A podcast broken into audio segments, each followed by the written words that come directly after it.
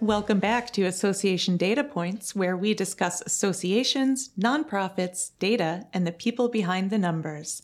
I'm Erin Peters, here with my co host, Brian Seebacher. Hello, Erin. Hi, Brian. How are you? Great. Wonderful. We are here today with Julie Davis. She's the Senior Director of Workforce and Industry Initiatives at the Association of Equipment Manufacturers. Thanks for joining us today, Julie. It is my absolute pleasure. Thanks for asking me. We read a fascinating article that you wrote titled How to Approach and Support Women's Recruitment and Career Development. So the pleasure is all ours. We definitely want to hear more about that work. Well, I um, am absolutely happy to talk with you about that. Uh, it was definitely, I would say, a highlight of my year last year um, doing that research. Probably the most personally impactful uh, research that I have ever done. I, I guess uh, let me start by telling you why I did it. and uh, that really was centered around uh, one of our members that came and had asked if I would be willing to present to their um, women's network and on on women and career development and how to you know recruit and retain women. Um, and I absolutely you know, love that topic. It was a manufacturer, and definitely we need more women in manufacturing. And uh, also, being a woman, uh, near and dear to my heart. And, you know, I had this immediate and visceral yes reaction. And then after I got done on the phone with them, I also had a very visceral reaction, which was, oh my gosh, I don't want to share my personal lived experience in this space now what am I going to do? Oh, interesting. and, you know, and, and a lot of that was because I had run a company for a period of time and had a lot of um, challenging interactions and uh, had a lot of interactions based on the fact that I was a woman in a leadership role. And um, I just, you know, did not want to kind of bring that into this conversation because I just was like, well, I don't, you know, I don't want to share this and I'm uncomfortable with that. And so um, to kind of still have the opportunity to, to have this conversation, I thought, you know what, I'm going to do what we all do when we want to say something, but we don't want to be the ones to say it. I'm going to go to all of the women. I'm going to ask for their input. Mm-hmm. And that was that was going to be my workaround in how to have a different conversation than the one that I felt like needed to be had. so, right. true confessions. Yeah. And did you find through the work that you were driven to to sort of talk about your personal experience then? Well, um, I think what I found uh, at the end of this, as I was reading all of the um, very heartfelt, sincere authentic uh, answers that the women gave in my survey is that my experience was absolutely the experience of other of every other woman that was here. You know they they had the same experience as me. They have lived the same experience as me. Um, and it was it was not only super empowering for me to have had that experience um, it was also a statement about how we as women um, maybe isolate ourselves and don't share the reality of some of the things that we go through because we don't feel like it is um, we don't feel like there's space to have those conversations uh, and so it was a dual learning moment for me right is a i'm not alone and b if we talked about this we would realize that we're not alone mm-hmm. and as part of that work that you did here I believe you got so many responses that you had to split this into two articles. We did, and and I want to share um, just to put this in context what the questions that were that I asked in this survey because they are not um, rocket science questions, right? It was not my intent to make a survey that women spent 55 minutes on average taking time to fill out, which is what they did. I couldn't believe it. Wow. Um, but the there were five questions. Uh, first was what was most impactful in helping your grow your career. The second question was what is the largest element missing from any workplace that is crucial to supporting the advancement of women, and what solution would you suggest? The third question was What advice would you give to leaders and employers on how they can help women rise in their careers and or in the industry? The next question was Do you believe you've experienced discrimination or harassment in the workplace based on being a woman? And if yes, did you take any action? And then the last one was simply an open one where it said, Do you have any any other comments on this subject?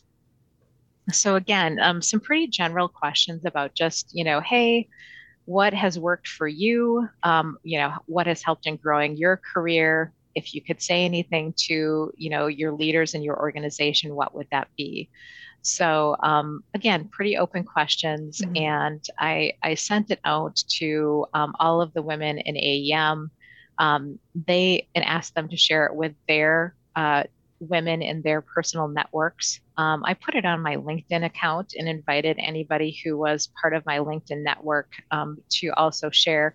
And then I sent it to the manufacturer that had asked me to, um, you know, share this work, and I invited them to share it with their women. And so I got about 55 uh, women that responded and I, I wrote those articles based on that response. And I, I just want to share with you that um, there's another association that contacted me um, about the articles and said, hey, we want to give you a heads up that we have been researching the same topic over the last, I, I think, year or year and a half. They have interviewed 700 women in small groups in North America and Canada um, in construction Mm-hmm. And they said, We wanted to share that we have been doing this research and here's the base and here's how we've done it. And he said, Because we didn't want you to feel like we had just copied you, because the results that we got back from our research was exactly the results you got back from your research. Unbelievable. yes. And wow. I felt really great that they had reached out to tell me that because 55 uh, women in a sample survey, you know, it was a good number of women to have taken the amount of time and to put into this survey what they did. But it's still not necessarily a representative sample. Mm-hmm. But the fact that this other organization had 700 women in Canada and North America, um, and their results were, you know, very much the same results I had gotten uh, just really validated um, again the statement that these women were making. Yeah, that's really powerful data. Was there anything that, so based on the feedback, was there anything that was particularly surprising to you or anything that stood out? Um, I think what was really surprising to me, and again, I, I kind of put it into to the article, was this idea that women were extremely articulate and extremely knowledgeable in what helped their careers grow and what helped them advance. Um, and it was, you know, part of this, um, in as I look at the conclusions that I drew from that, is that, you know, is it that we need to think about how we change women, or is it that we need to think about how we change how we run our business? Mm-hmm. Um, I think that for uh, many years, there has been this ongoing conversation about how women in the workplace need to change and how they need to, you know, somehow adapt these more masculine traits um, or these more considered traditionally, you know, masculine professional um, characteristics. And as I did this research, um, what what I really found that came out to the surface is that organizations that focus on rewarding collaboration, teamwork, trust are actually organizations that um, achieve higher than those organizations that are rewarding individualism, self interest, and game playing. And so these very uh, qualities that I think women maybe have a, a higher tendency towards, these um, these qualities of collaboration and relationship building and and working in teams, uh, establishing trust. Um, those are those are qualities that actually help a organization succeed much better than some of those things that you know kind of like let's um, really reward that individualism So I thought that was an interesting takeaway for me. And then uh, the other piece of this is are we even asking women, you know, as a business, have you taken the time to get your get to know your employees, um, to understand what your current workplace culture is for women? Have you asked questions? Have you done some internal surveys? Have you, you know, done some observation? And then have you you know made changes based on the feedback that you've gotten. Because i'll tell you all of these women from all of these different locations they really knew and understand they understood what it was that would help them be more successful. That's really interesting. I i hadn't thought that there's that kind of metacognition piece to this. So they already knew without having the the opportunity perhaps to discuss that in a larger setting or with a particular support. Yeah i mean and there were definitely themes uh, which i can kind of walk you through some of what those themes were. And uh, the only way that i divided um, these women I, again the only personal descriptive uh, quality that i asked them to identify was what what decade they were in, were they in their 20s or 30s or 40s. Mm-hmm. Um, and I wanted to do that simply because I wanted to see, I think, first off, if uh, discrimination had changed over the decades. Like, are we making progress? And then I wanted to see if there were any things that helped women in their 20s that was different than helped women advance in their 40s. Great questions. So let me just um, kind of run through these questions and share with you. Um, and, and, again, I, I, after I had read all of these statements that were so well well said, um, part of the way that I have been really intentional about sharing this is by using um, actually the words from the women themselves. Mm-hmm. And so uh, I've picked a handful that I feel like are really reflective answers um, for each of these questions, and, and they will be in these women's words. So the first question was, what was most impactful in helping you grow your career? And uh, really came out with these themes of being mentored, being sponsored, um, having people, you know, help them build networks.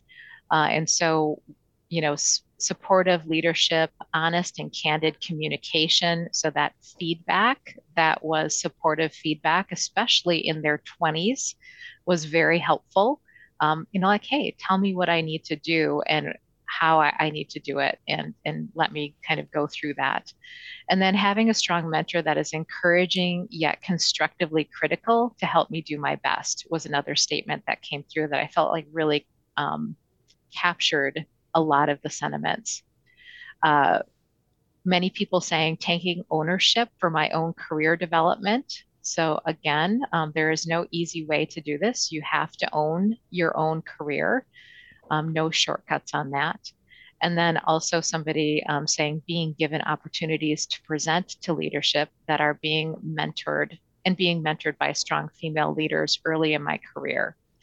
So, this idea of being sponsored and mentored and then given feedback so that we can know how to grow and develop. Uh, very critical in, um, you know, certainly in the 20s and 30s, that was feedback that came back, uh, that mentorship. When women were older in their 40s and 50s, then they're looking at that sponsorship. Great. And I can see, you know, I'm I'm in my 40s, and so I'm kind of thinking back. I don't think in my 20s or 30s, I I don't know, maybe my 30s, I would have known how to ask for that opportunity. Um, who to go to or, or what language to use or that that was even available. I think it's dependent on where you you're working at the time, um, but glad to see that that those conversations are happening. Did you get a sense of the origin of those conversations from those responses? So so were those women reaching out to request mentorship opportunities, or were they did they have people coming to them with those opportunities? I think it was a real mixed uh, bag there, and I think that the I think that there were less mentorship, um, less of a tone of it being a formal mentorship, mm-hmm. and more of a tone of it being a informal mentor. Uh, so connecting with somebody who was a leader in their organization, and you know, a lot of them mentioned you know strong women leaders, but there were a number of them that mentioned you know that they had somebody that was a mentor to them that was you know a male. And so again, I think it is having that person that can help open some doors and give you some good feedback and uh, kind of help you take that next step. Um, for you know, for myself, I look at that and say, what is the message to the organization? You know, are we able to set up some mentorship programs so that this, you know, the employees that we have in their 20s are able to make that connection faster? Because, you know, again, as an organization, if we know that mentorship and relationships are something that help women advance and grow in their careers, why wouldn't we want to facilitate that? Right. Lay down the path, remove the friction points, make it really transparent that that's an opportunity and, and that it um, there's a there's a great return on on that investment in in people and in your workforce. Exactly. Exactly. So the, the second question that we had was, um, what is the largest element missing from any workplace that is criti- that is crucial to supporting the advancement of women, and what solution would you suggest? And um, one woman wrote this. It's she said it starts with organizational leaders and middle managers really taking a hard look at how their core values and behavior policies and practices are playing out in the everyday lived experience of people at work. It comes down to value of inclusion, respect, and recognition of having individual identities with unique needs and needs that change over the course of careers and life phases. And so, you know, I think that that is really like, hey, step one, take a look, take a real look at you know what your core values and behaviors um, look like in your organization. Are people able to be their authentic selves um, and be included and respected and recognized? Uh, because women bring some real value to organizations. Uh, you know if you look at the again research shows that if an organization has 30% or more uh, women in their top leadership positions their financial success usually increases. Um, and I think I want to say it's like 15% uh, return on investment or like mm-hmm. beyond uh, mm. a similar organization without women in their leadership. So the diversity of thought and perspective that women bring to an organization is incredibly valuable for that organization, but it's only valuable when women are able to be their authentic self, right? When you mm-hmm. can really bring those perspectives, when you can bring that thought uh, into your space. Oh. So um, I thought I thought that she just really articulated that, and then the fact that um, women in particular have changing needs and uh, the ability to contribute differently over the course of their life phases, right? Yeah. Um, mm-hmm. And you just can't pretend that that's not a reality for mm-hmm. women. You know, when we're in our child caring years, um, that's a space that we're in. And most women are like fully embracive of that. Uh, and then when our kids get older, we're able to contribute a little bit more at work. Uh, that is, that's just a true thing for mm-hmm. women. I love so. to see that called out in your article too. I have a um, almost ten year old boy, and uh, what you said, even with with households, that the the duties are pretty well divided. Uh, if you have you know both parents who are working full time, a lot of that onus for the the parenting, running the households and things like that fall to women, um, even if if not uh, on purpose. Yes, and, and and you know again as we look at how do we help women grow their career how do we support women in the workplace um, all of those things are simply you know like if we want authentic women we need to be authentic about what their experience is and then how do we help them you know navigate that or how do we support them in that or simply understand that this is, mm-hmm. you know, the the spot that they're at right now. So, clearly saying no token representation. We can that's that's not enough. Yeah, and you know, a lot of their um, advice for their employers and the leaders really kind of center on what does it mean to be a woman in the industry and some of that advice uh, was put women put women in the room always mm-hmm. right how many I, I have been in the room many times where i am the only woman um, learn different forms of communication uh, that is another statement i think uh, as we talk about how do we help women be successful in the workplace it's not just about women conforming to this idea of what business has looked like over the past hundred years. Mm-hmm. Um, provide flexibility, teleworking, parental leave, etc., for everyone. And again, trying to take the the needs of women and where they're at and that flexibility um, and realize that you know hey it's not just women that would benefit from this you know there's plenty of dads out there um, who are you know in a space where they would be very happy to take advantage of that absolutely i, I do that myself mm-hmm.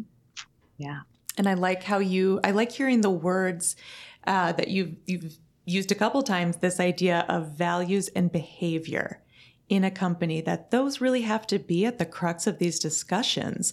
It's great to have an action plan and, and to make steps forward, but dialing in on that foundational place, I think it, it sounds like that's what really helps to to make people feel comfortable or lay that ground to to be your authentic self at work.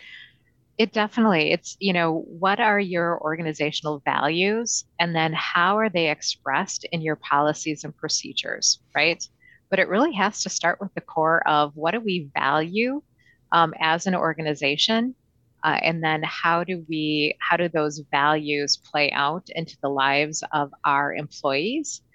And again, um, these are these are challenging things for employers but what i will say is that expectations of employers have changed dramatically in the last couple of years, right? Post COVID, uh, people came back and they had had a different um, work experience and they were looking to continue that uh, you know kind of work life balance difference that had you know happened during covid and now that expectation is we want this. We know that there is, you know, some flexibility that can happen. How can you provide that to us?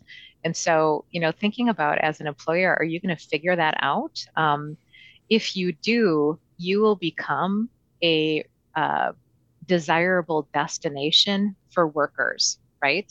So workers will know that about you, find that out about you, and they will be more likely to want to come and be employed by you for employers who are not willing to take that on and wrestle with those issues and really think about how are, you know, A, do we have core values as an organization? B, how do those core values, um, you know, play out in the lives of our employees? If you're an employer who doesn't want to have to hassle with that, that will show up in your retention and recruitment. And so, you know, although these are kind of heavy issues that maybe some folks have avoided dealing mm-hmm. with, um, they are they're playing out in recruitment and retention. These are clearly workforce issues. Yes, not you know not soft and fuzzy. Uh, these these really kind of come and, and play out in some really interesting ways when we talk about recruitment and retention. So. Um, one other statement when it comes to advice to leaders and employers um, that I thought was just really well said is a woman said, understand that women have different societal pressures and expectations than men. Be aware that we have barriers to overcome physically, psychologically, and emotionally that men do not, that childcare often falls on the mother regardless of her support system, Additionally, please stop singling us out for diversity and inclusion. We are not your poster children. Provide us some, you know, same opportunities for advancement that our male counterparts have. invite us to the Gulf and hunting and fishing outings, and be sure to consider other activities that are more female friendly. And mm-hmm. again, I think we kind of talked about this uh, just being real about the differences between women and men. Mm-hmm. So, you work at an organization that has recently made a change in leadership and is now headed by a woman for the first time. Is that uh, have, has how has this been received within the organization, and uh, does does this play into that in any way? Uh, so I can't speak for the whole organization. I can only speak for myself, and I am absolutely delighted to be in an organization that has a strong woman leader.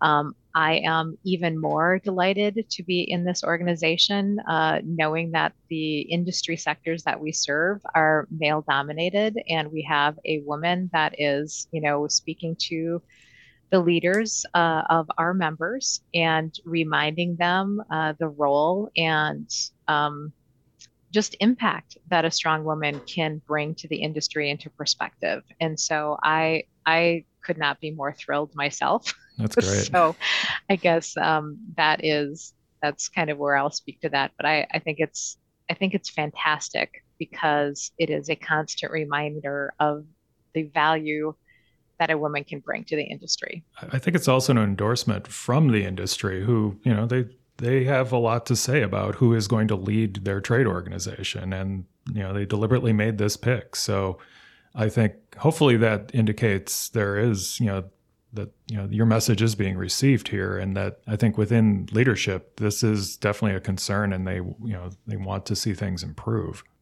Yeah, I you know and I think about the kind of the skills gap that our industry, you know, manufacturing specifically has as they're looking forward. And I, I would say on average, there is about 800,000 jobs that are empty in manufacturing across um, the grid at any point in time, according to Deloitte.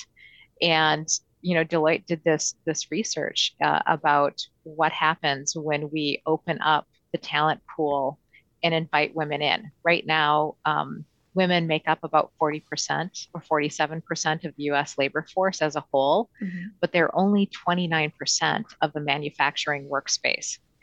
Um, what Deloitte found is if you could move that 25% representation of women to 35 or I'm sorry, 29% of uh, representation of women to 35% of the manufacturing workforce being women, you would literally fill that 800,000 uh, job gap space. So you would close the skills gap by raising the amount of women represented in manufacturing workforce by 6%. Wow. To me, that was a shocking thing. I was like, okay, that really sends a, a message that, um, you know, when women are making up 47% of the workforce, how do we close that skills gap? We need to invite, you know, the other half of the population to be a part of the conversation. Nothing so. executives love more than a nice, clear answer. and, and, you know, when it comes to women, and I'm going to, you know, kind of get off of the survey for just a second, I'll go back to it. But I have to say that there are some very tactical ways that that companies can invite women to be there. And part of it is looking at the language that they're using in their job posting. Overly masculine language in job postings can indicate an overly masculine culture, which again is not appealing to women. So, how are you post? You know, what are the words that you're using in your job posting? Um, example of that is just very simple, uh, more female friendly language, words like adaptable and creative versus assertive and direct in a, in a word posting. Um, and then the other part of that is minimizing those essential requirements. So if you're posting a job, uh, you know, research shows that women only apply for jobs if they meet 100% of the requirements that are listed. Uh versus men who will apply if they meet 60% of the requirements.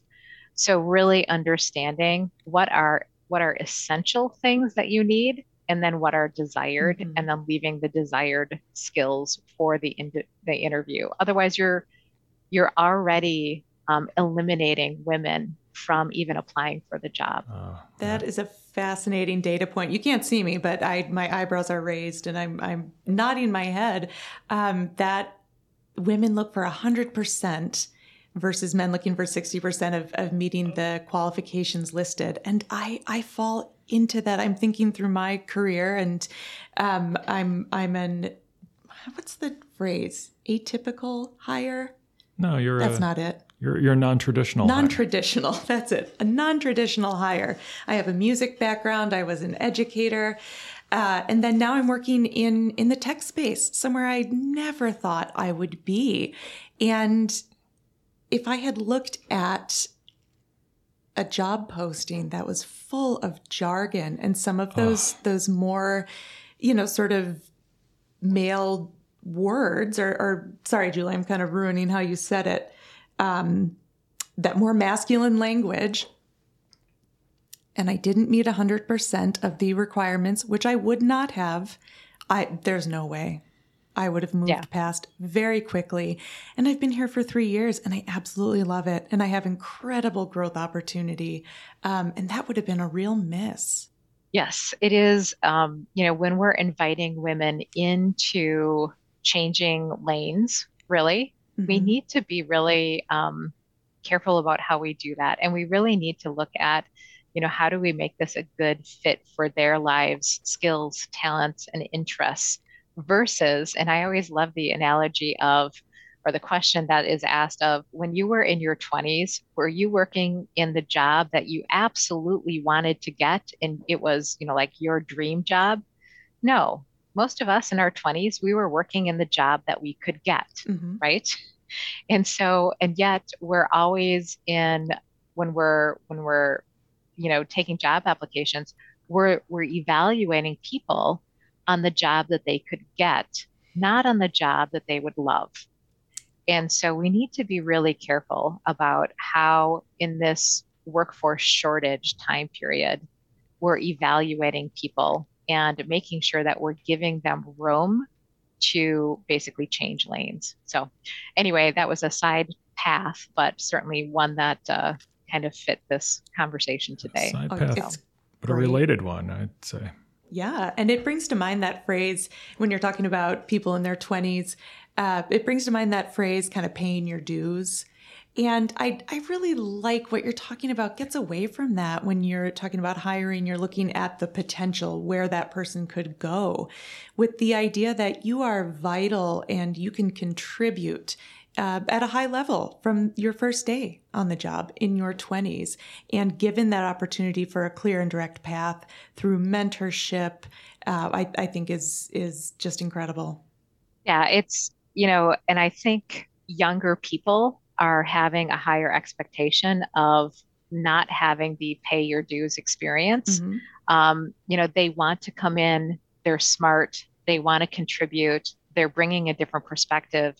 And if we're not um, helping, if we're not giving them the space to do that, we're probably missing a lot of opportunities for innovation and you know new ways of looking at things. So again, you have to ask yourself, what kind of employer do you want to be? Do you want to be an employer that is leveraging, um, you know, bright minds early on, or do you want to be the type that is holding fast to the old-fashioned rule of, you know, I, I don't want to hear from you until you're, you know, three rungs up the ladder. Um, so again, just perspective. Oh, that's you, you are missing all the energy that that that person could bring and all the new perspective and yeah, I think those organizations are going to be left behind and usually are. Yeah. And, you know, there is there is truth to the fact that young professionals um, need to develop some of that business acumen that you know those of us who spent more time here have maybe. Oh even even that us is, people up, up the chain could learn those things from time to time too. That is true that is true. Um, but that's where you know mentorship really comes in. How do we help these people move forward faster? How do we help women move forward faster? Um, and that is through you know some some of that mentorship and networking and sponsorship and support uh, that I think that um, you know relationship building that women kind of look to do naturally. Mm-hmm. All right, so we are on question four, um, which is the question about um, discrimination or harassment in the workplace. And this is the one that I specifically wanted to divide out by age group mm-hmm. and kind of see if there was a progression.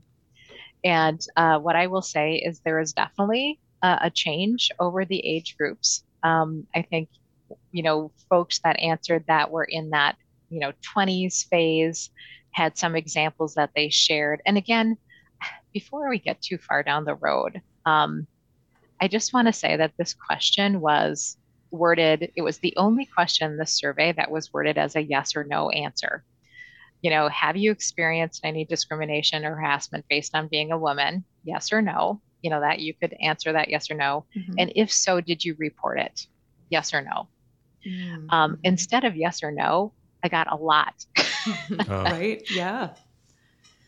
And um, again, women in their 20s uh, shared some experience, experiences about being diminished and maybe you know not taken seriously and things like that um, which again still valid. Don't want to undermine that. Um, women in their 30s uh, had a little bit more uh, examples that might be a little bit more hard hitting and some of them were definitely um, serious I, I had somebody say that you know they were, you know, definitely harassed in, in some ways that, you know, like people use their pictures and, you know, just referred to them as a little girl on the job site and things like mm-hmm. that. Um, so definitely there was some more in the 30s. By the time I got to folks that were in their 40s and 50s, um, it they were almost like of course we have, right? like that's dispiriting. Almost, yeah, almost. It was like in their 40s, they had um, this, like, we have we have survived this. We have, you know, soldered through this. We, you know, like this mentality of almost like a road warrior of yes, but you know, here we are we have overcome this. Like that was a, I, an achievement of some sort. Yes, it was like, hey, we we did this, and by the time I got to the fifties, um, it was almost like I should be ashamed of myself for as having asked this question. mm-hmm. So some of this, um, you know, one of the woman, one of the women, I'm looking at the responses, which I just had to laugh. She was like, "Of course I have." Like, oh why would you think differently? Uh-huh. you know? And so, um, but again, those women in the 50s really talked about how they have seen change over um, a period of time. And the level of discrimination that they described, um, not being paid the same as their male counterpart, and being told that it was because they were a female, you know, um, not being promoted because again they were a woman. And the conversation was you know just you're a woman and you know this is how it's going to be for you. There was just real blatant you know you're a woman in this space therefore this is as good as you can get. Mm-hmm. um, so you know just being able to see that there was change. What i what i found to be the most fascinating in this survey is of those 55 women um, 75% of them had said that they had experienced some kind of discrimination or harassment. Of those 75%, only five women said that they took action. Two of those wow. women said that they were fired because they had taken that action. Two of those women said that there was nothing that their organizations did. Only one out of all 55 of those women said that they had taken action and they had found a satisfactory result from that action. To me, that was the most revealing piece of information that I had gotten in this section.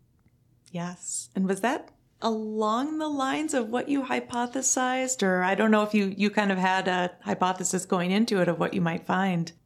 I think what struck me is that I distinctly remember a moment in my 40s where I was sitting across from somebody um, having a conversation about a good amount of money. Um, and it was a situation where I realized very suddenly that I needed to not only navigate closing the sale, but I also needed to navigate doing it in a way that I did not um, a sacrifice my integrity and b um, have this person no longer do business with us, right? Mm-hmm. mm-hmm. so all of a sudden, I was like, I I left that meeting and I thought nobody told me that I was going to have to have this job skill of walking a fine line between protecting myself and and closing the sale and not alienating this person. And I was like, I I wasn't ready for that. I wasn't yeah. prepared. Mm. I felt panicked in that moment. And um, when I read through some of these answers, I was like, yes, these women have all had those moments. And, uh, you know, it was, it was interesting. Um, one of these women said, and this is quote from her, from my perspective, it's unfair and unrealistic to pretend bias and harassment doesn't exist anymore. Mm-hmm. Not preparing women to deal with it effectively, um, effectively in the manufacturing workplace will cause women to leave, thinking that it may somehow be different or better elsewhere. So, having tools to know how to diffuse a situation while maintaining and setting boundaries with the customer relationship in a friendly yet forthright way instead of having to figure it out on my own and feeling very alone would have been incredibly helpful. I, I, can't agree more. I, you know, and listening to this, so I started my professional life in the education field, which is in the K 12 space, largely uh, dominated by, by women. And even brings to mind, I was in my early 20s. I had a great first round interview. There's five people on the panel to come to the second round, we went and sat outside the room, and I remember hearing very clearly, She's newly married. How do we know she's not going to just get pregnant and leave the position? And being in my early 20s, I knew it wasn't great, but I didn't know fully that that was wrong. Very, very wrong uh, for them to say. And I certainly was not equipped to, to come back against that. and again, this is one of those situations where why do we as as organizations not prepare women with the tools that they might need if they're in these situations? Mm-hmm.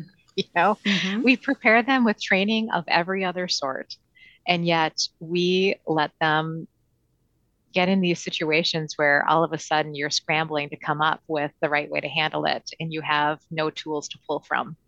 And so I just I thought you know, again, how do we want to support women in this space?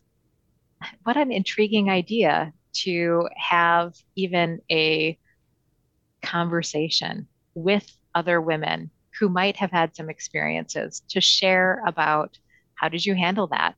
What did you say? When you walked away, what is it what is it that you wish you would have done differently or said differently? Right. Instead of just letting women all have to reinvent this wheel on the fly um, in situations that are, you know, awkward at best and dangerous at worst. So, right. And to have that opportunity to have the conversation rather than, in my case, going back to my car and and just sort of like gripping the steering wheel and thinking, what, what yeah. was that? And there is there is actually um, a, a, couple of comments in there that um, you know, are p- women who have gotten to that next like that next setting and also just been like, oh my gosh, did that just happen? Mm-hmm. You know, you're trying to process it after the fact because in that moment you don't know what to do. And so um, I think that that just is an opportunity for organizations to ask themselves, is there something that we could do in this space um, you know, are there, is this happening in a women's network? Can we create a women's network where women can have this opportunity to have honest conversations with each other and support each other because part of that situation happening is the you're alone and you question the validity of your own feelings in that moment. Did this really happen to me? Was this discrimination or harassment? Am I reading this right? Mm-hmm. Did I handle it right? And if you're not in a relationship or you don't have any kind of support around you that you can ask those questions, you end up feeling very isolated and unsure. Yes. So. Yes. And then the the famous am I making too big a deal out of this? Yeah. There's definitely some women who wrote that very word down too. Yes. Mm-hmm. So and then the last question, which was just simply opening it up for other comments. Um, other comments that women made were get to know your employees and have current workplace culture for women, ask questions, survey, observe, provide opportunities, and make changes based on feedback. Again, that to me is the base of what every company should do. Um, have clear standards, clear and fair standards for advancement, pay, professionalism, and disciplinary actions. Um, what are you going to do in these situations? Is this laid out? Do your policies and procedures support your you know your values of your organization? Communicate to, with us to discuss our uh, our career plans and goals and then provide women with opportunities to learn and grow into some of those goals at our present place of employment. So are we talking with women about what they want to do? And are we helping them you know have goals and then reach those goals and then actively invest in making the workplace easier for women to get navigate through flexible options and positive collaborative environments. So again, all of these things that women are saying in the survey, I'm like, they know, they know what they need. Are we mm-hmm. asking them? Um, and if we're not asking them, why are we not asking them? Julie, thank you so much for sharing your work with us, for doing this work, uh, for coming on today to share it with us and to start building those bridges from, like you said, what women know and what we need to do. Absolutely. It is, it is my pleasure. And this is certainly a space where, uh, like I said, um, doing this research has been extremely impactful on me personally. And uh, really having the opportunity to share the words of these women who are being very um, wise and authentic is really my privilege. Mm-hmm. So thank you for asking me to be here. And we'll have Julie's articles linked in the show notes so that you can check those out. And we'll thank you so much for coming on Association Data Points. Yes, thank you, Julie. Thank you. Association Data Points is brought to you by Hargrove and Associates. Since 1985, we've helped associations serve their most critical member data needs by collecting, producing, and delivering exclusive market information you can visit us online at hargrovedata.com.